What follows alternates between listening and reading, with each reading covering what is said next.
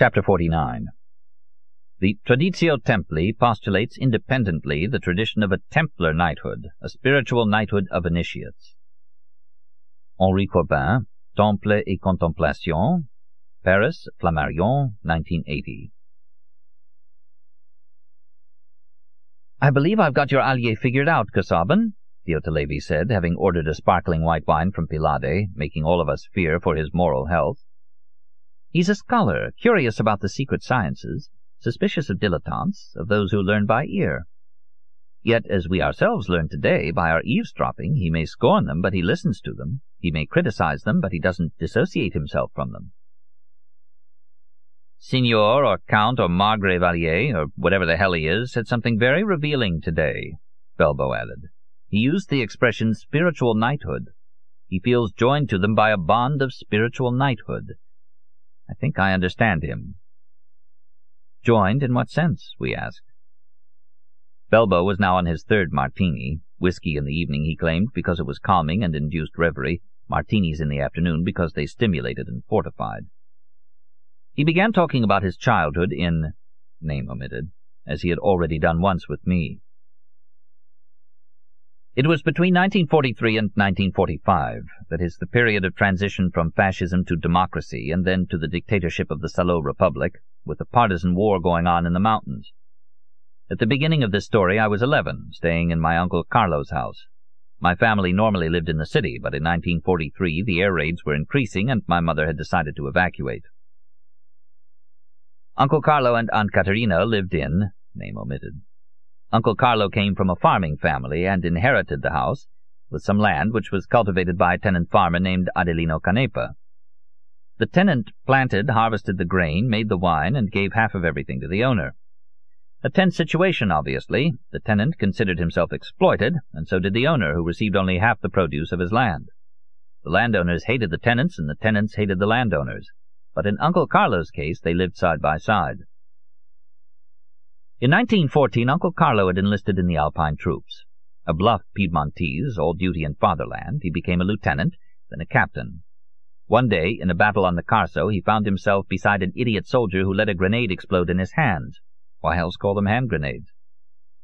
Uncle Carlo was about to be thrown into a common grave when an orderly realized he was still alive. They took him to a field hospital, removed the eye that was hanging out of its socket, cut off one arm, and according to Aunt Caterina, they also put a metal plate in his head because he had lost some of his skull. In other words, a masterpiece of surgery on the one hand and a hero on the other. Silver medal, Cavalier of the Crown of Italy, and after the war a good steady job in public administration. Uncle Carlo ended up head of the tax office in, name omitted, where, after inheriting the family property, he went to live in the ancestral home with Adelino Canepa and family. As head of the tax office, Uncle Carlo was a local bigwig, and as a mutilated veteran and cavalier of the Crown of Italy, he was naturally on the side of the government, which happened to be the fascist dictatorship. Was Uncle Carlo a fascist? In those days, fascism had given veterans status and rewarded them with decorations and promotions, so let's say Uncle Carlo was moderately fascist. Fascist enough to earn the hatred of Adelino Canepa, who was ardently anti-fascist for obvious reasons. Canepa had to go to Uncle Carlo every year to make his income declaration. He would arrive in the office with a bold expression of complicity, having tried to corrupt Aunt Caterina with a few dozen eggs. And he would find himself up against Uncle Carlo, who, being a hero, was not only incorruptible, but also knew better than anyone how much Canepa had stolen from him in the course of the year, and who wouldn't forgive him one cent. Adelino Canepa, considering himself a victim of the dictatorship, began spreading slanderous rumors about Uncle Carlo. One lived on the ground floor, the other on the floor above. They met every morning and night, but no longer exchanged greetings. Communication was maintained through Aunt Caterina, and after the arrival, through my mother, to whom Adelino Canepa expressed much sympathy and understanding, since she was the sister-in-law of a monster. My uncle, in his grey double-breasted suit and bowler, would come home every evening at six with his copy of La Stampa, still to be read. He walked erect, like an Alpine soldier, his grey eye on the peak to be stormed. He passed by Adelino Canepa, who at that hour was enjoying the cool air on a bench in the garden, and it was as if my uncle did not see him. Then he would encounter Signora Canepa at the downstairs door and ceremoniously doff his hat, and so it went every evening, year after year. It was eight o'clock. Lorenza wasn't coming, as she had promised. Belbo was on his fifth martini. Then came 1943. One morning Uncle Carlo came into our room, waked me with a kiss, and said, My boy, you want to hear the biggest news of the year? They've kicked out Mussolini. I never figured out whether or not Uncle Carlo suffered over it. He was a citizen of total integrity and a servant of the state. If he did suffer, he said nothing about it, and he went on running the tax office for the Badoglio government. Then came September 8th, and the area in which we lived fell under the control of the fascists' Social Republic, and Uncle Carlo again adjusted. He collected taxes for the Social Republic. Adelino Canepa, meanwhile, boasted of his contacts with the partisan groups forming in the mountains, and he promised vengeance, the making of examples. We kids didn't yet know who the partisans were. There were great tales about them, but so far nobody had seen them. There was talk about a Badoglian leader known as Mongo, a nickname naturally, as was the custom then. Many said he had taken it from Flash Gordon. Mongo was a former Carabinieri sergeant major who had lost a leg in the first fighting against the fascists in the SS and now commanded all the brigades in the hills around. And then came the disaster. One day the partisans showed up in town. They had descended from the hills, they were running wild in the streets, still without uniforms, just blue kerchiefs, and firing rounds into the air to make their presence known. The news spread. All the people locked themselves in their houses. It wasn't yet clear what sort of men these partisans were. Aunt Caterina was only mildly concerned. After all, those partisans were friends of Adelino Canepa, or at least Adelino Canepa claimed to be a friend of theirs, so they wouldn't do anything bad to Uncle, would they? They would.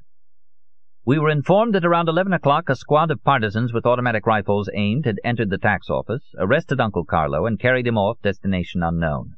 Aunt Caterina lay down on her bed, and whitish foam began to dribble from her lips. She declared that Uncle Carlo would be killed. A blow with a rifle butt would be enough. With the metal plate in his head, he would die on the spot. Drawn by my aunt's moans, Adelino Canepa arrived with his wife and children. My aunt cried that he was a Judas, that he had reported Uncle to the partisans because Uncle collected taxes for the Social Republic. Adelino Canepa swore by everything sacred that this was not true, but obviously he felt responsible because he had talked too much in town. My aunt sent him away. Adelino Canepa wept, appealed to my mother, reminded her of all the times he had sold her a rabbit or a chicken at a ridiculously low price, but my mother maintained a dignified silence. Aunt Caterina continued to dribble whitish foam. I cried. Finally, after two hours of agony, we heard shouts, and Uncle Carlo appeared on a bicycle, steering it with his one arm and looking as if he were returning from a picnic. Seeing a disturbance in the garden, he asked what had happened. Uncle hated dramas, like everyone in our parts. He went upstairs, approached the bed of pain of Aunt Caterina, who was still kicking her scrawny legs, and inquired why she was so agitated. What had happened? What had happened was this. Mongo's partisans, probably hearing some of Adelino Canepa's mutterings, had identified Uncle Carlo as one of the local representatives of the regime, so they arrested him to teach the whole town a lesson. He was taken outside the town in a truck and found himself before Mongo. Mongo, his war medals shining, stood with a gun in his right hand and his left holding a crutch. Uncle Carlo, but I don't really think he was being clever, I think it was instinct, or the ritual of chivalry, snapped to attention, introduced himself. Major Carlo Covasso, Alpine Division, Disabled Veteran, Silver Medal. And Mongo also snapped to attention and introduced himself. Sergeant Major Rebaudengo, Royal Carabineers, Commander of the Badoglian Brigade Bettino Ricasoli, Bronze Medal. Where? Uncle Carlo asked, and Mongo, impressed, said, Pordoi, Major, Hill 327. By God, said Uncle Carlo, I was at Hill 328, 3rd Regiment, Sasso di Stria.